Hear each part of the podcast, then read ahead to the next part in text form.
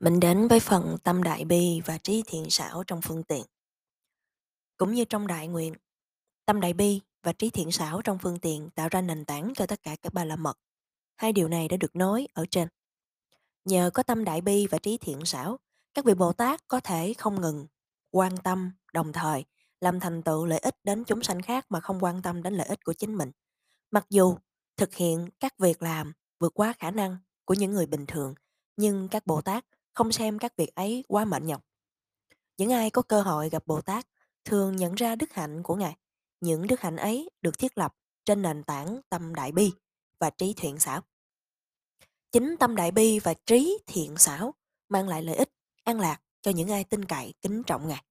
Nói rõ hơn, với tâm bi mẫn và trí tuệ, thì nhờ trí tuệ, Bồ Tát thành tựu quả vị vô lượng chánh đẳng giác. Nhờ tâm đại bi, Bồ Tát thực hiện được các nhiệm vụ của một vị Phật. Nhờ trí tuệ, Bồ Tát có thể xuyên qua vòng luân hồi. Nhờ tâm đại bi, Bồ Tát cứu giúp các chúng sanh. Nhờ trí tuệ, Bồ Tát thấu hiểu sự đau khổ của người khác. Nhờ tâm đại bi, Bồ Tát nỗ lực làm giảm bớt sự đau khổ của người khác. Nhờ trí tuệ, Bồ Tát chán ngán, đau khổ. Nhờ tâm đại bi, Bồ Tát chịu đựng và chấp nhận đau khổ để mang lại hạnh phúc cho tha nhân, giải thoát chúng sanh, thoát khỏi những cuộc ràng buộc của đau khổ. Nhờ trí tuệ, Bồ Tát mong ước đạt niết bàn. Nhờ tâm đại bi, Bồ Tát mong mỏi chúng sanh khác cũng như thế. Như vậy, tâm đại bi và trí tuệ không chỉ là nền tảng cho các ba la mật, mà còn là nền tảng cho sự mong ước được thành Phật, đồng thời mang lại lợi ích cho chúng sanh theo nhiều cách. Bốn lĩnh vực giác ngộ Sự giác ngộ chỉ có thể thành tựu khi vị Bồ Tát thiết lập sở hành trên bốn lĩnh vực. Một, nỗ lực. Vị Bồ Tát nỗ lực tu tập các ba la mật với tâm vị tha cao nhất có được. Quyền biến là thực hiện được pháp ba la mật bằng nhiều kỹ năng đặc biệt trong những nghịch cảnh. Tức là trong những giây phút khó khăn nhất, Bồ Tát vẫn cố gắng tìm cách thực hiện pháp ba la mật, như trường hợp Bồ Tát Quy Thu rác bị dạ xoa bắt đi để giết chết. Ngay trong giai đoạn ấy, Bồ Tát cố gắng thực hành pháp ba la mật và tìm cách thoát ra khỏi nguy hiểm. Và đây cũng là một kỹ năng của trí thiện xã.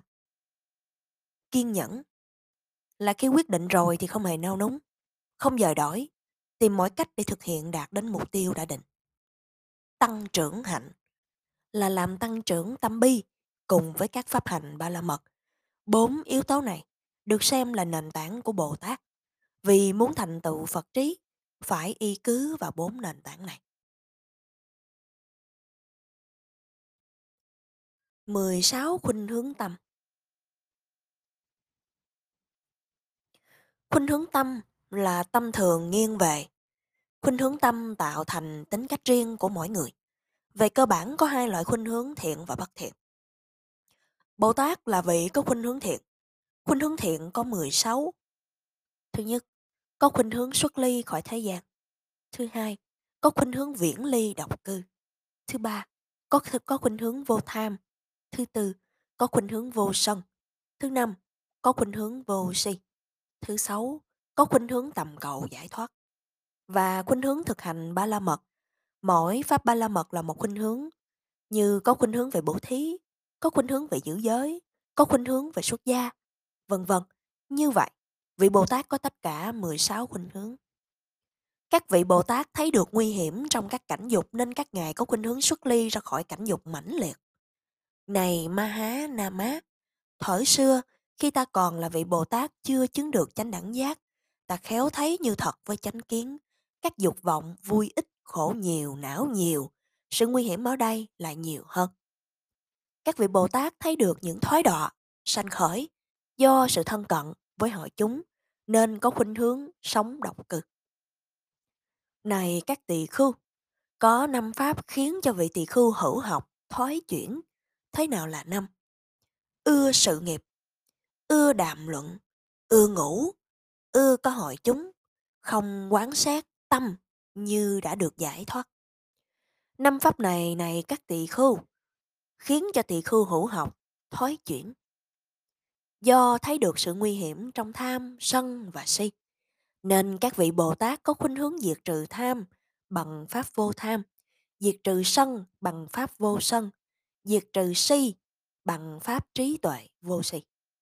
Do thấy được hiểm họa trong luân hồi, thấy được sự nguy hiểm trong các cõi, nên các vị Bồ Tát có khuynh hướng muốn giải thoát. Các ba la mật không tăng trưởng khi người đó không thấy được sự nguy hiểm trong tham, sân, si, tức là người ấy không có khuynh hướng vô tham, vô sân, vô, vô si. Chính nhờ sáu khuynh hướng này mà các pháp ba la mật tăng trưởng trở thành to lớn.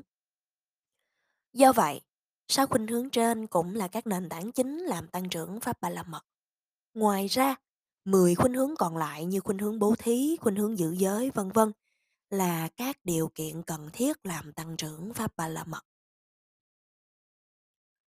Khuynh hướng bố thí là sự kiên định thực hành pháp bố thí. Sự kiên định này có được là nhờ vào sức mạnh vô tham, khi ấy được nguy hiểm, khi thấy được nguy hiểm của tham.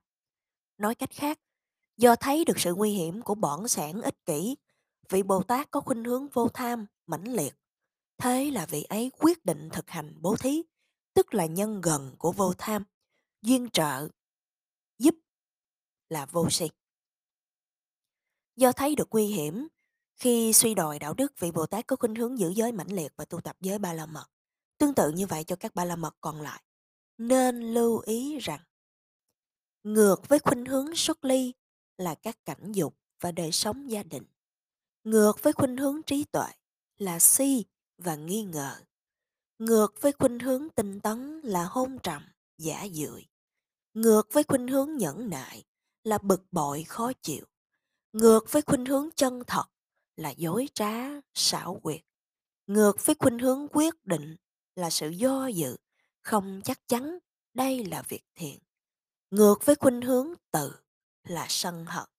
Ngược với khuynh hướng xả là dính mắc vào sự thăng trầm của thế gian. Hết chương 3.